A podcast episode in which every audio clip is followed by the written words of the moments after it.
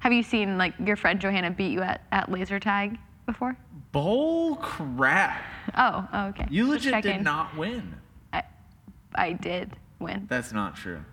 Next week's post show, we're recording at Extreme Fun Center That would be so fun. from the Laser Tag Arena. It's going on the church budget. I'm just saying I did one time. I'm not saying that I will ever again. And it was really hard for you to accept.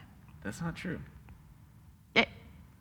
I It's wish that I could call them back and be like, hey, do you have the history from this date three years ago?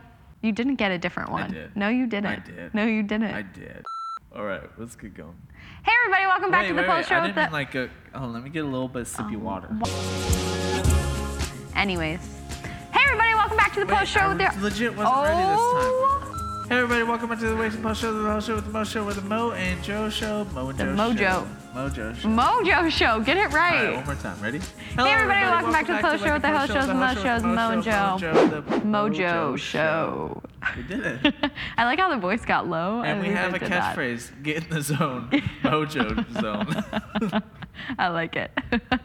well, we are in a different location today in the. I don't know if you feel this, but they feel further from me. Yeah. Do they feel further from you? yeah, a little bit. Uh, I feel like it's just a little bit more serious. It might be because we're dressed in all black. We're a little somber. Oh, that you is know? true. We're like seems like seems like we're really trying to up our. We're about to get some hate because bit. every time that I wear all black, I get a lot of hate. Really, from who? I'm not gonna say who because I don't want to call them out, Huh? but a lot of people. You'd say like maybe like people that are a little judgmental in the church. no, it's not anybody that goes to this church. oh wow. Anyways, they used to though. Interesting, Reagan.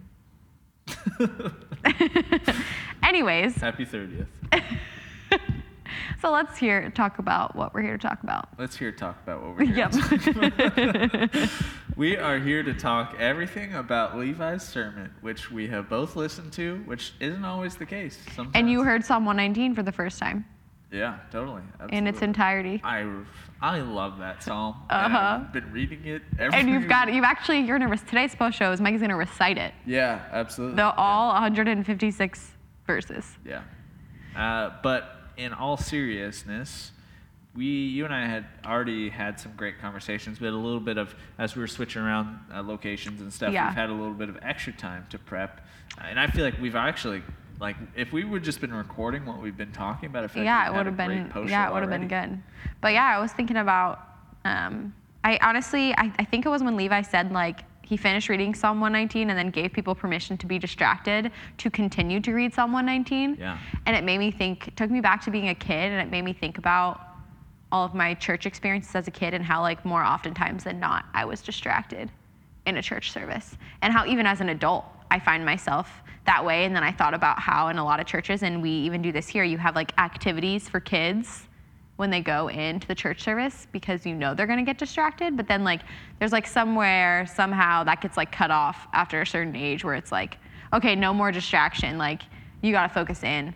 And it made me realize and appreciate that growing up like my parents and my family there was not a lot of social expectation to not be distracted or to even be in church it was just kind of like you know we're going to let you figure it out whatever age you are you're going to do what's appropriate for your age. Like they were always focused and they would never give in to our distractions if we were trying to trying to distract them but they would kind of just let us figure it out. And i think that that really impacted me now as an adult being in a church and hearing a lot of sermons, whether either physically at a church or at home, even on a podcast, I can get very easily distracted and feeling like the freedom for that to be okay. Yeah. And that, I think that's a rare experience, honestly. Oh, I do too. And that's why it made me like think about it more. And I was like, I don't think that that's common. Yeah.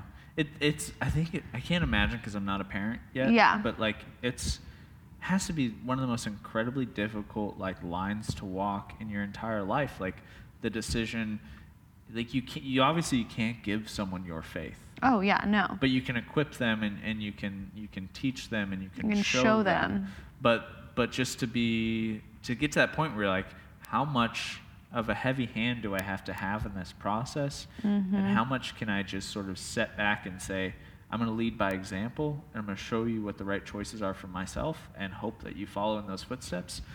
Uh, I likened it to earlier, like I would imagine it's sort of like watching your kid ride the bike without the training wheels on for the first Yeah. time. And you're And like, you're I like, know they're gonna slam, and I know they're gonna skin their knees, but I kind of have to trust that process. Otherwise, they're gonna be dependent on these training wheels their whole life, and that's not really riding a bike. you know? Yeah, and I think it's even heightened when it comes to um, faith because it's like this is more important than learning to ride a bike. This is everything. Some would say. and, that. and so it's a lot more challenging, I think, to just like let go and let God, as people would say, like work in their hearts because you so badly want that for them. And like I think about that in my friendships too. Like there are a lot of friendships where that's hard for me. Like we t- we speak a lot about redemptive friendships. It's hard for me to just like let go and let the Lord work in their life and just know that like by the way that I'm acting and by the way that I'm staying focused or maybe even feeling distracted, that gives them the freedom to know that like this is not like a rule book you have to follow. You have to sit, you have to be quiet, you can't check your phone, you can't do this. Like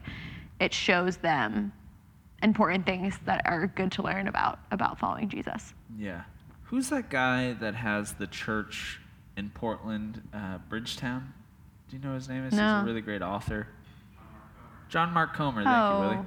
Uh, John Mark Comer has this book, and I believe this is where this quote came from. But I've had this quote that's sort of lived at the top of my notes. Like I pinned it to the top of my notes because I think about it every time I go to talk to our middle schoolers, or even like if I'm doing a Sunday morning or a Wednesday evening.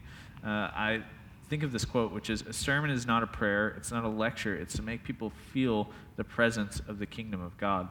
And it's the reason I think about that is like all of our relationships with God are incredibly individual, right? By nature, they should be like like what we're talking about. You can't give someone your relationship. Your relationship is unique to yourself, and so that that experience of experiencing the presence of God is going to be different from yourself to myself to, to Willie. Like it, it's going to be different for each of us. For some people, they experience God uh, more heightened when they're in nature, uh, and some people only experience God when they're in silence and solitude, journaling. And so to, to, to look at someone and say, well, you're not experiencing God correctly, even within the, the setting of a church where we kind of have this idea like, this is what it should look like to worship here, this is what it should look like to receive here. It's difficult, and I think it's incorrect because for each of us, our relationship is unique. For me, I don't enjoy sitting in worship settings. Yeah. I feel like that's not a way that I connect to God as much as I have tried in the past. It just isn't. I've always had that sort of imposter syndrome feeling like I don't belong in this setting. This is not for me. But what I have found great success in is like sitting in the back of the room and journaling. And this isn't something I do at Awaken, but this is something I do every time I visit another church. It's like I find the spot furthest in the back and I, I journal and I just spend some time uh, with the background music like I do when I'm at home, and I just and I just get to, to spending time receiving what God has for me. I Yeah. don't know if that does that resonate. Yeah, well, I think what I was just thinking about when you said that is I was wondering why do you sit in the back? Like, what's your was there a reasoning It's- behind that? It's the social pressure of like, you know, people looking out and being like, ooh, he's not doing the things that we're supposed to be doing right now, which is like the cookie cutters of, of mm-hmm. Christianity, sort of what worship should look like. And again, I don't think that's correct. I think worship is, Yeah. is individual to the individual. And for me, what worship looks like is, is seated, is spending time not listening to the person singing, but listening to what God has saying to Yeah. me in that moment.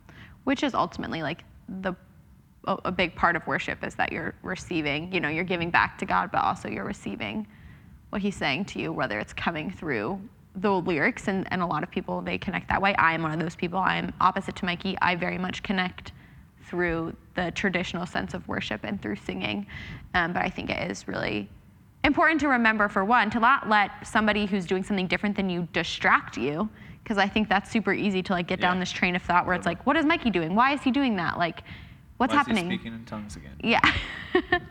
and so I think that's important to remember. And I think a cool thing that could maybe help remind you is to think about your own life and like think about the ways that are unique that you experience God. And then think about that multiplied by all the people just in our church or in your life and how many different ways there are to experience Yeah. God.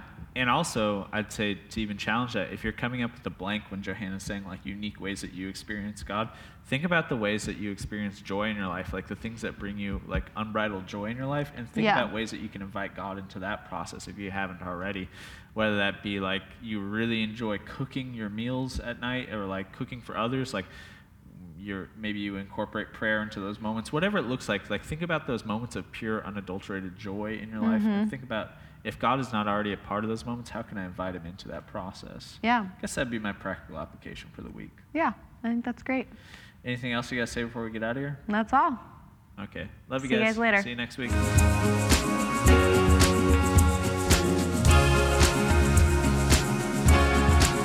Okay. Let's do chair wars.